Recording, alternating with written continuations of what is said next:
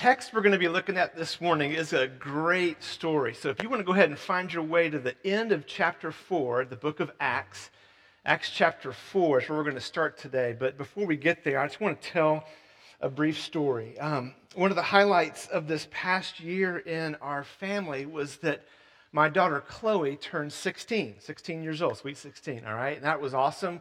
We celebrate birthdays kind of big in our house. We had cake, we had balloons, and we also did something really special for her. We bought a car for Chloe. Uh, and it just so happened to be the car she had been dreaming about since she was a little girl. It was a VW Bug convertible, okay? So uh, my wife and I have been looking for a while. We saw one on Craigslist. It had the right number of miles, or it was the right price, and so we bought it.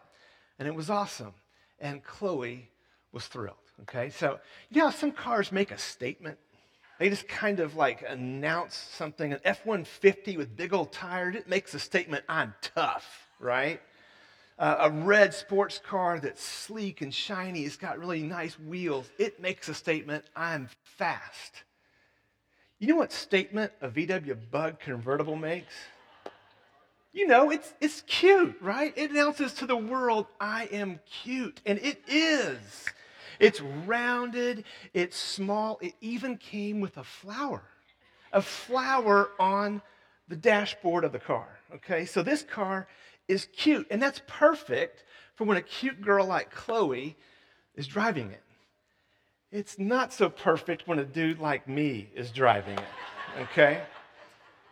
So we get this car. It's new to us. I don't know when the last time they had the oil changed. So I'm trying to be a good dad, and I'm going to take the car to get the oil changed. And so I'm driving to the oil change place, and the whole time there, I'm feeling so awkward and so insecure. I mean, no offense if you have a VW Bug convertible, but it's got a flower on the dashboard, okay? I mean, uh, you know? So here I am driving the car. I go to the oil change place, get that done. I'm driving back here to the church, uh, back to my office, and I'm coming down Grand Parkway, about to exit onto St. Ranch Boulevard. And there's this long section there where people can merge onto Grand Parkway. And then there's a little section where you can actually ease over and get off of Grand Parkway, right? Y'all been there? You know what I'm talking about? So I'm on Grand Parkway. I'm in the bug feeling insecure. I've got my blinker on, I'm about to ease over. And right when it's time for me to start doing that, this dude behind me in a big Chevy Tahoe just, you know, kind of zips over and speeds up and blocks me. Okay? And so right then, in that moment, that, that split second moment without thinking, I looked over at this dude driving the Tahoe who was by now was looking at me, and I did this. I went, and right when I did that, I just started laughing. Oh my gosh. I am an idiot. I had to pull over. I was laughing so hard I was crying. This is ridiculous. Here I am trying to be all tough and tell this guy in this Tahoe he's such a bad driver, and I'm driving a car with a flower on the dashboard. That's ridiculous. My behavior did not match the car at all. Why do I tell you that story? It's not because I think I'm, you know, just a, I'm an idiot all the time, but that, that was, you know, I tell you that story to make this point. We're here to talk about Jesus and what it means to follow him. This text we're going to look at this morning zeroes in on two important facets of that relationship. If you're a follower of Jesus by grace, you are related, you are you're connected to the one man who is the most loving and the most generous person who has ever lived. Jesus Christ loves sinners like you and me. And he was generous to give the most precious thing that is ever could be. He gave his own life so that you and I could be forgiven. And again, by grace, we're in relationship to Him. And that leads me to a question. For you and me, do our lives, are they a good match for Him? Especially when it comes to the love we show to others and the generosity with which we might behave to one another.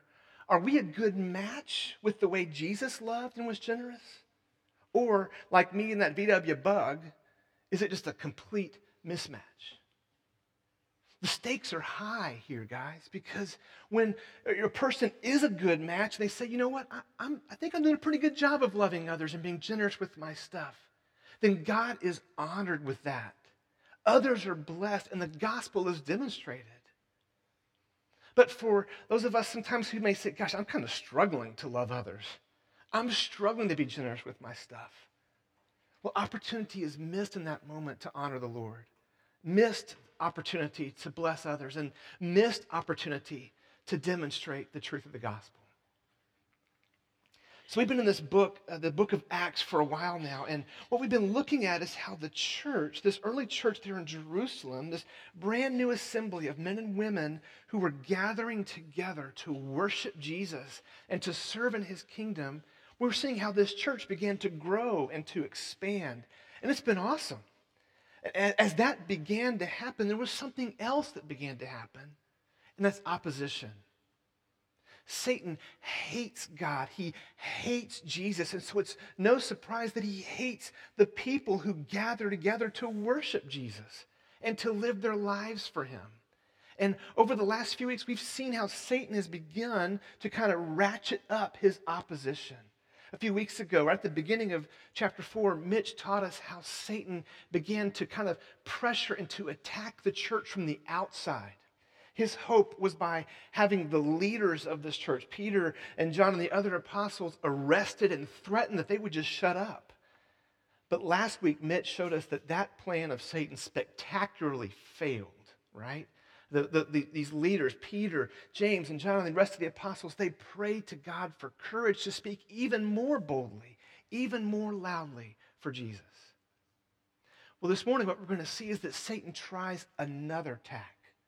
He's not going to try to attack the church from the outside like he did last time. This time, his aim is to attack the church from the inside. And what we're going to see is that God is going to shut that down powerfully. He's going to shut it down powerfully. But along the way, there's the question that's raised about these followers of Jesus and about you and me. Are our lives the way we live our life, especially in relation to how we love one another and the generosity with which we treat each other, is that a good match with our claim to be a follower of Jesus? Are we reflecting our Savior or are we struggling in this area? This text is going to spotlight some stuff that we might need to pay attention to. So let's take a look. This text, it goes from chapter 4, verse 32, all the way to chapter 5, 11. It's kind of a long section, but it's really pretty easy to break it down. This first section, the first couple of verses, 32 to 35, I labeled in my notes a dynamic display of Christian love and generosity. Okay, let's take a look. And the congregation of those who believed were of one heart and soul and not one of them claimed that anything belonging to him was his own. But all things were common property to them. And with great power, the apostles were giving testimony to the resurrection of the Lord Jesus, and abundant grace was upon them all. For there was not a needy person among them. For all who were owners of land or houses would sell them and bring the proceeds of the sales and lay them at the apostles' feet and they would be distributed to each as any had need. I mean, we read that description of the, what was happening inside the walls of that early church, and we just say, wow, wow, what a beautiful picture. I mean, all of us would want to be part of that church, right? I mean, what was happening here, people were loving one another and they were being generous with their stuff. Needs were being met. The Lord was being honored. It's a dynamic display of Christian love and generosity. Along the way, these believers, the way they were living, was that a good match with Jesus? Yeah, it was. Let's dig a little bit deeper and ask the question how did this all come about? Where did this behavior come from? Did these men and women just wake up one day and decide they're going to be generous and start loving each other? Were they responding to some leadership initiative that Peter and the rest of the apostles had given to them? No, I don't think that's where it came from. at all. I think that where this behavior, this love and generosity came from is something powerful. And it's right here in the text, it's right there in verse 32. In the congregation of those who believed were of one heart and soul, and not one of them claimed that anything belonging to him was his own, but all things were common property to them. These men and women believed. They believed in Jesus who loved them and who had given his life for them. And in that moment, they were changed. Believing in Jesus changes you, right? It changes it. you know, rather than being alienated from God because of our sin, now we're restored to God because of his grace.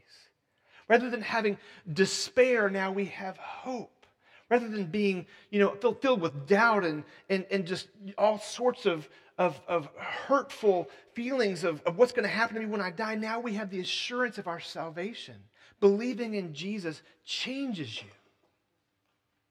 a few of the areas that spotlighted here is that it changes people in the way they love one another and in the way they view their things the things that they own their stuff i like the way john piper describes what's happening here John Piper says, because these people believed in Jesus, now they had hearts that were tightened in relationship to one another and loosened in relationship to their stuff. As a result of believing in Jesus, their hearts were tightened in relationship to one another and loosened in relationship to their stuff.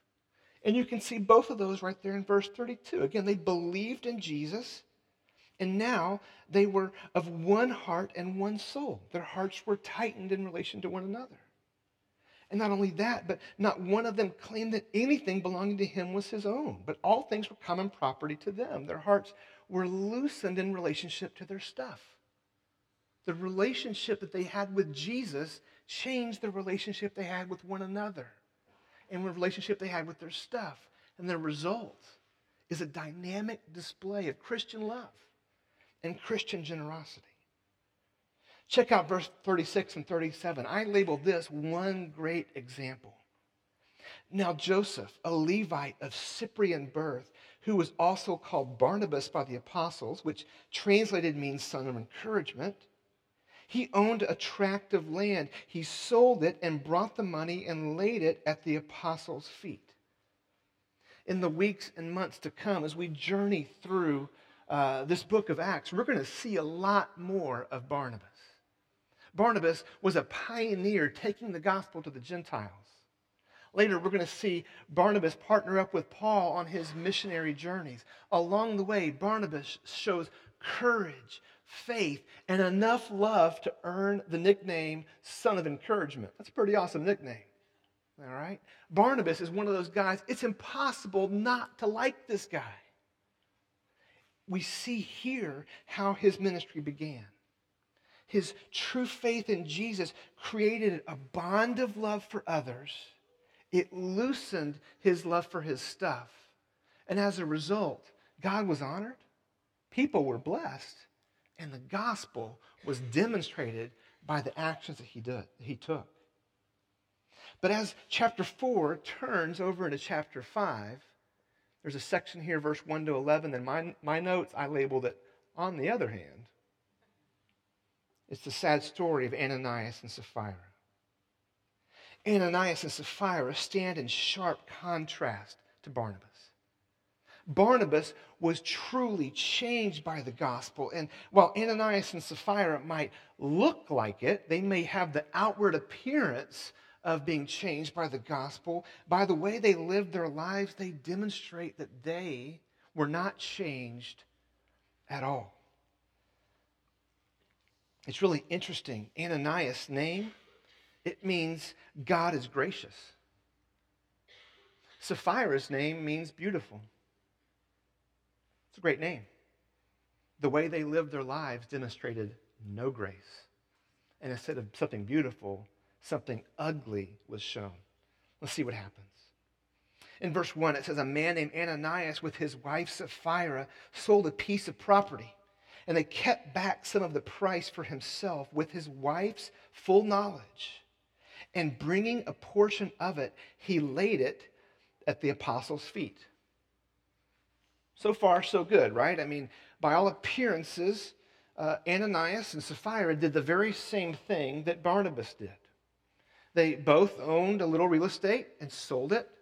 They both brought the money that they received from the sale and gave it to the apostles. The difference was that Barnabas brought all of the money and laid it down at the apostles' feet, whereas Ananias and Sapphira only brought a part of it.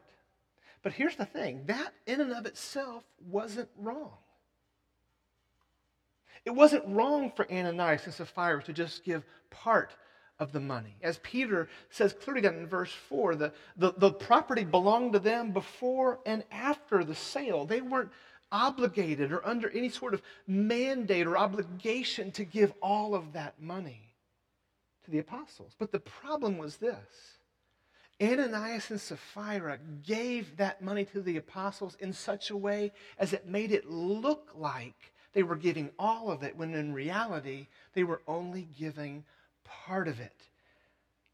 Uh, it's really interesting the word that Luke uses here in this text for that, that phrase, keep back, where it says that Ananias and Sapphira kept back some of the price for themselves. That was a word that was used back then for something associated with financial fraud. It's a lie. Financial fraud, by definition, is an act of deception involving money for the purpose of personal gain. That's exactly what happened there with Ananias and Sapphira when they gave part of that money to the apostles. But I want you to see what happens. The Holy Spirit gives Peter discernment into what was really going on, and he confronts him. And, and you know what, guys, this is a good reminder to us. This is a sobering reminder to us that we might think we can concoct some kind of scheme or plan that nobody else is going to know about, but the things that are done in the dark will be revealed in the light. Nothing is hidden from God. Yikes. Let's see what happens. Verse 3.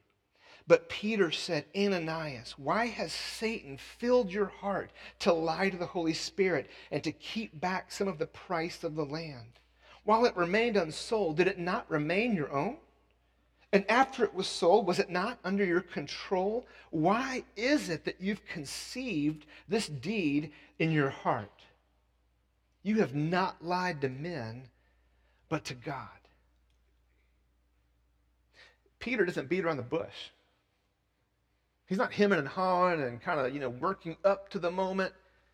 He goes right at it and he confronts Ananias. And in doing so, Peter actually unmasks the true agent behind this whole scheme, and that's Satan.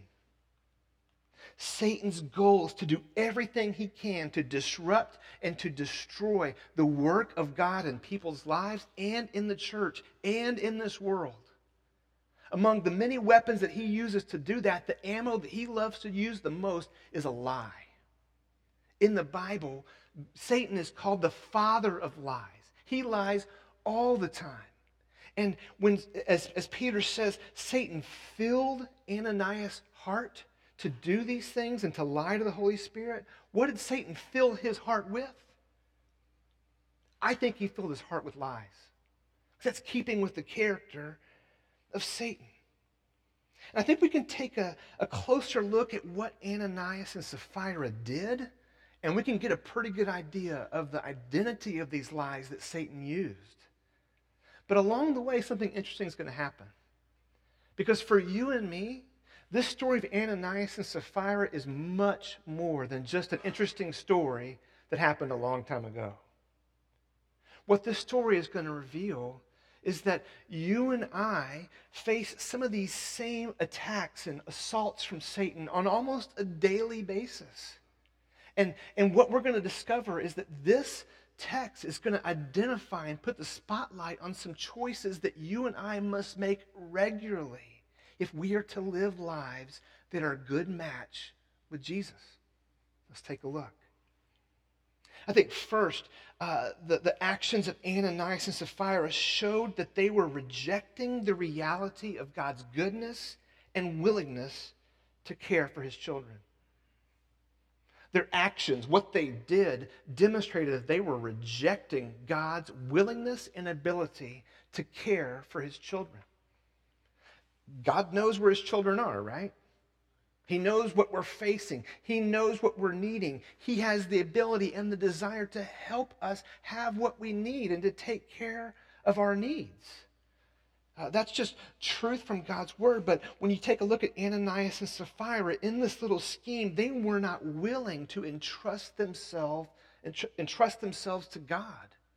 They weren't willing to say, God, you've promised to take care of us, and so we're going to trust you. Instead, they schemed to manipulate things so they could take care of themselves. And this is a classic lie from Satan, a classic. He used it all the way back in the Garden of Eden with Adam and Eve when he, he's whispering into Eve's ear, you know what? God's holding out on you. You really can't trust him. He used this lie again with Jesus when Jesus went into the wilderness after his baptism. Jesus, man, you've been 40 days without food. Why don't you end this hunger and turn some of these stones into bread? Satan's lie about, about trying to, uh, he's trying to play up our fear that we're not going to have enough.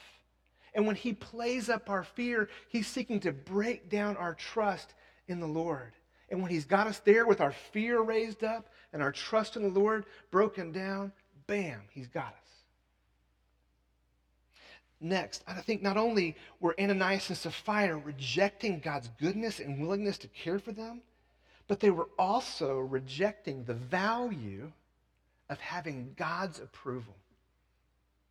They were rejecting the value of having God's approval, and instead they were preferring to have the attention and the approval of other men they wanted the credit, they wanted the attention that would come from making such a sacrificial gift, only they weren't willing to actually make the sacrificial gift. Maybe they saw Barnabas and they saw Barnabas make this gift, and, and people were like, wow, Barnabas, that was awesome. Thank you so much. And they wanted some of that attention for themselves. But they weren't willing to do the right things. And, and, and, and instead, they were motivated to pursue this approval of men. And can I just speak for those of us in the room who have some tendency as a people pleaser? Having the attention and the approval of others is something that we must pay very close attention to.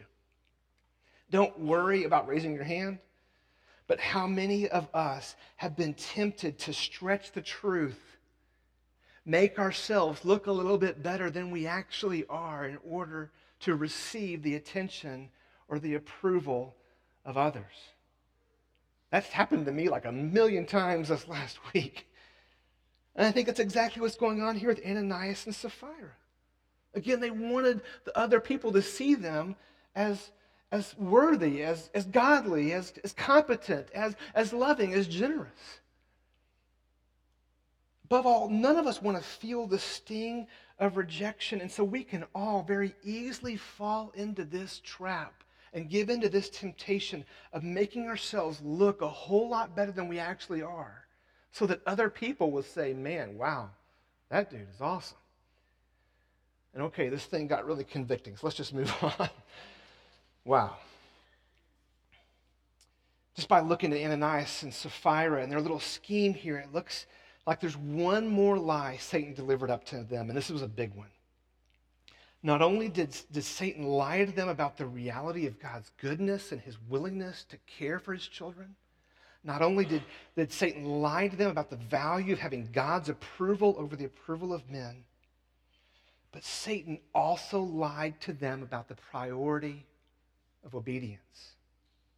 He lied to them about the priority of obedience uh, with Satan, with well, sorry, with Ananias and Sapphira, we don't know what was going on with them as they were contemplating this little scheme. Maybe they were back home and they were kind of putting this whole thing together, and maybe they knew it was wrong. Maybe they knew it was wrong to kind of lay, lay this whole thing out there, but, but keep back some for themselves. Maybe they knew that was wrong. They wrestled with it, but then they did it anyway. But then maybe they, they knew it was wrong and they just did it. They didn't even wrestle with it. We don't really know, but what we do know is this that Satan the father of lies, he is a master at leading us to rationalize away the true nature of what we are doing when we disobey. Tell me if you've ever had thoughts like these run through your mind. It's okay. Nobody else is going to get hurt. Everybody else is doing it. And you've worked so hard and you've done so well. You, you deserve this. Maybe he saved the granddaddy of them all, because this is the biggest one of all. You know what? Yeah, sure, it's wrong, but after you do it, you can go ask God for forgiveness, and he'll forgive you anyway. Satan is a master at lying to us, leading us to rationalize away the priority of our obedience. And he, um, he did that with Ananias and Sapphira. He threatens to do that to you and me every day, minimizing the holiness of God, minimizing the importance and priority of our obedience to Him. And again, Satan loves to do this. He loves to say that God's holiness is not that big of a deal and that our obedience is not that big of a deal. But guess what? It is. It's a huge deal. And that's demonstrated in a, in a powerful way in what happens next in our text here. In verse 5, as he heard these words, Ananias fell down and breathed his last. Great fear came over all who heard of it. I bet that happened. The young men got up and covered him up, and after carrying him out, they buried him. God's holiness and the priority of obedience among his people is a big deal. And here at the beginning, the beginning days of the life of the church, God demonstrates powerfully that his holiness is supreme and that his people who will be called by his name must pursue holiness as he is holy. This is a beginning point in salvation history when the, the, the beliefs and the behaviors of those men and women who gather together to be part of the church are being defined. And God, at this beginning moment, says powerfully, I am holy. And guys, you need to pursue holiness as well. This is just like what happened at the beginning days uh, back in the Old Testament when God gave his people the law and the instructions of how to worship him in the tabernacle. There were a couple of guys, Nadab and Abihu, that were kind of messing around, not really taking God's holiness seriously. Bam, God struck them dead and said, No, guys, this is serious. It happened again when the nation of Israel defeated Jericho. Remember what happened? At that beginning point, that beginning steps into the promised land, they were to defeat Jericho and take nothing from the city, devoted all to destruction. Some dude named Achan thought, you know what, I can get a little extra for me. He put a little aside, buried it in his tent. Great judgment came upon Israel, and bam, Achan is struck down. God's holiness is a big deal. God makes that point powerfully, and he's going to reaffirm it in what happens next. In verse 7, now there elapsed an interval of about three hours, and his wife came in not knowing what had happened. That makes me chuckle for whatever reason. And Peter responded to her, Tell me whether you sold the land for such and such a price. And she said, Yes, that was the price. Then Peter said to her, Why is it that you have agreed together to put the Spirit of the Lord to the test? Behold, the feet of those who have buried your husband are at the door, and they will carry you out as well.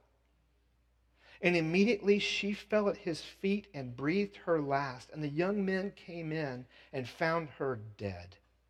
And they carried her out and buried her beside her husband. And great fear, again, we have this phrase, great fear came over the whole church and over all who heard of these things. Again, God is holy.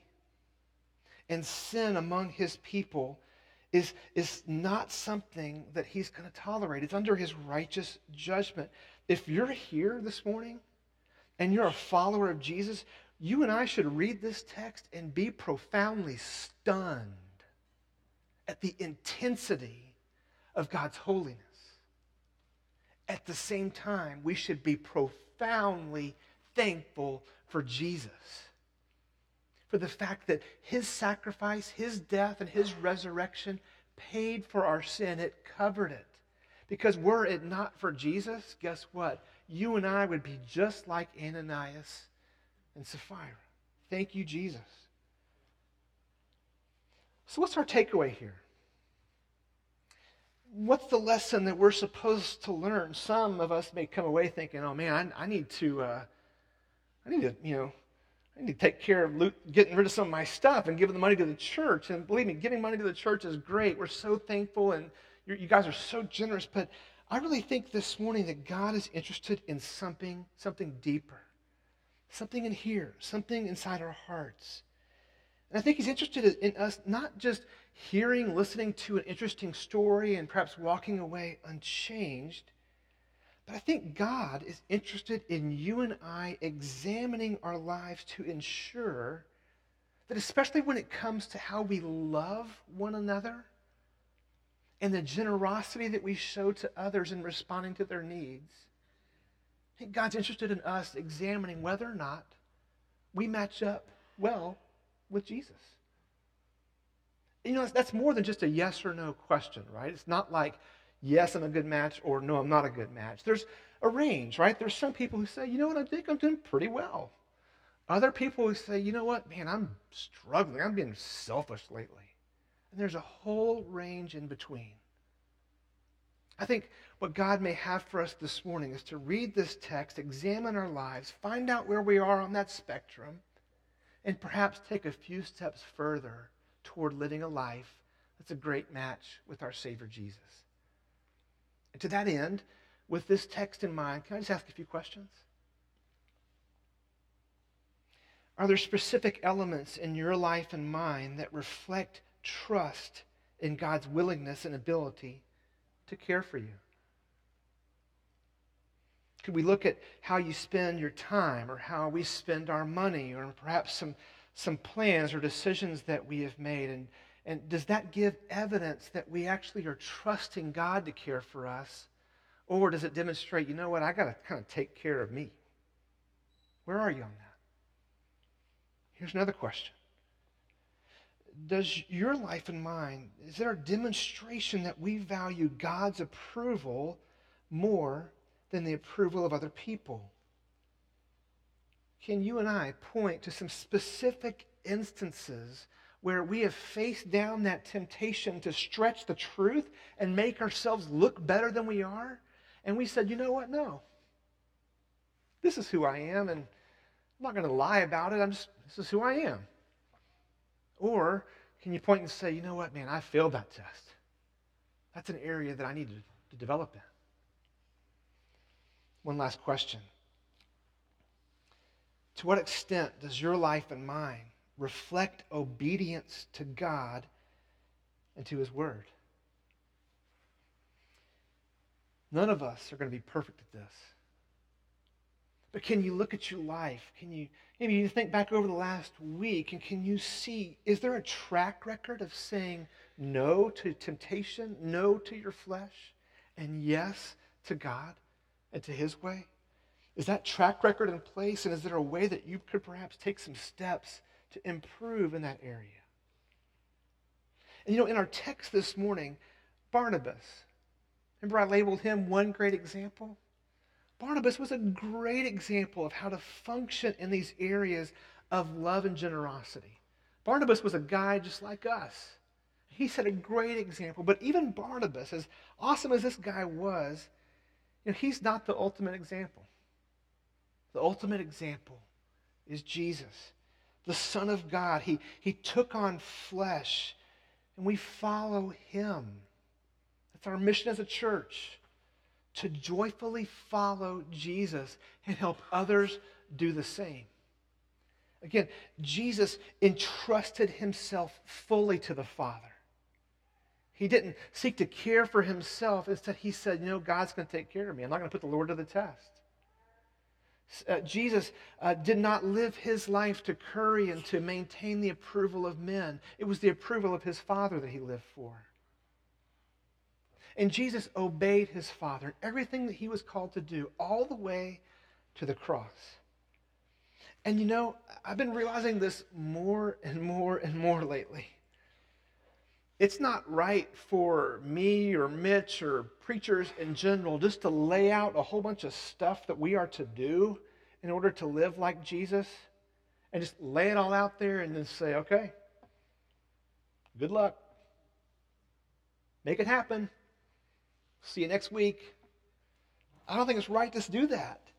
Um, because here's the thing on our own, we can't make it happen. It's not going to happen. Sure, there's effort that we've got to make and, and temptations that we must work to say no to, but, but what energizes all of this is the dynamic presence of the Holy Spirit at work in your life and in my life. My former pastor, Crawford Loritts, would say it this way the dynamic Christian life is always lived in the dependent position. He would say it a whole lot louder than that, but that's what he would say. The dynamic Christian life is always lived. A, a, a, life that matches up well with Jesus, a dynamic Christian life, it's always lived in the dependent position. If I could quibble with him a little bit, I might say it's always lived in the desperate position because we are desperate for God's power to make that happen. Jesus said, Apart from me, you can do nothing. And boy, is that true. But the opposite is also true, right? With him, some pretty amazing things can happen. Do you know him? Do you know him? Remember how this text started out. The men and women of that early church believed, and as a result, they were changed. Have you believed in Jesus? If you have believed in Jesus, that's awesome. Let's live it out. Let's live it out in all the facets of life. And our text this morning gets zeroing in on those two. Are we loving one another well? Are we loving our stuff less? Let's live out our faith in Jesus. But if you're here this morning and you've not yet made that decision to believe in Jesus, to put your trust in Him, may I just say to you that He loves you and he desires nothing more than to begin a work of transformation in your life. And that work can begin today. There's at least three things that will happen. There's actually a whole lot more, but at least three will happen right away when you put your faith and trust in Jesus. He forgives you of your sin. That's awesome. He adopts you into his family, makes you his son or daughter through faith in Jesus. That's awesome. And then he begins his work through the power of the Holy Spirit to change you. That's awesome too. If you'd like to talk more about that, I would love to have that conversation with you.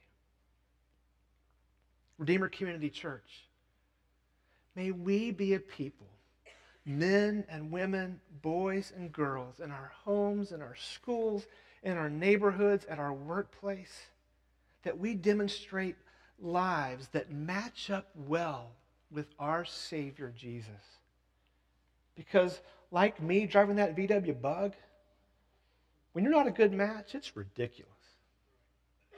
But when you're a great match with Jesus, it's a beautiful picture of the gospel. Would you please pray with me?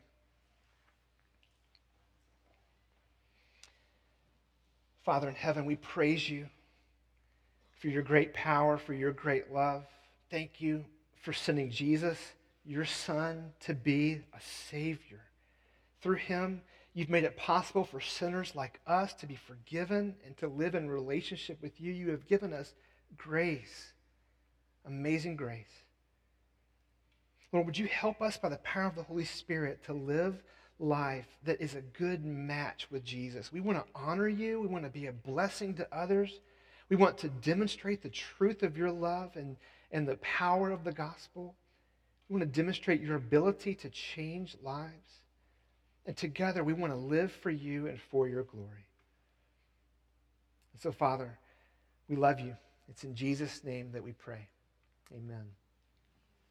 You know, we say this a lot around here, but you are loved. And if there's any way that we as a church family, as church leaders, could share that love with you, we'd love to do that. uh, please come let us know how we could pray with you or encourage you or help you out in any way at all. All righty? Have a great afternoon. Enjoy the Super Bowl. We'll see you next Sunday. We're dismissed.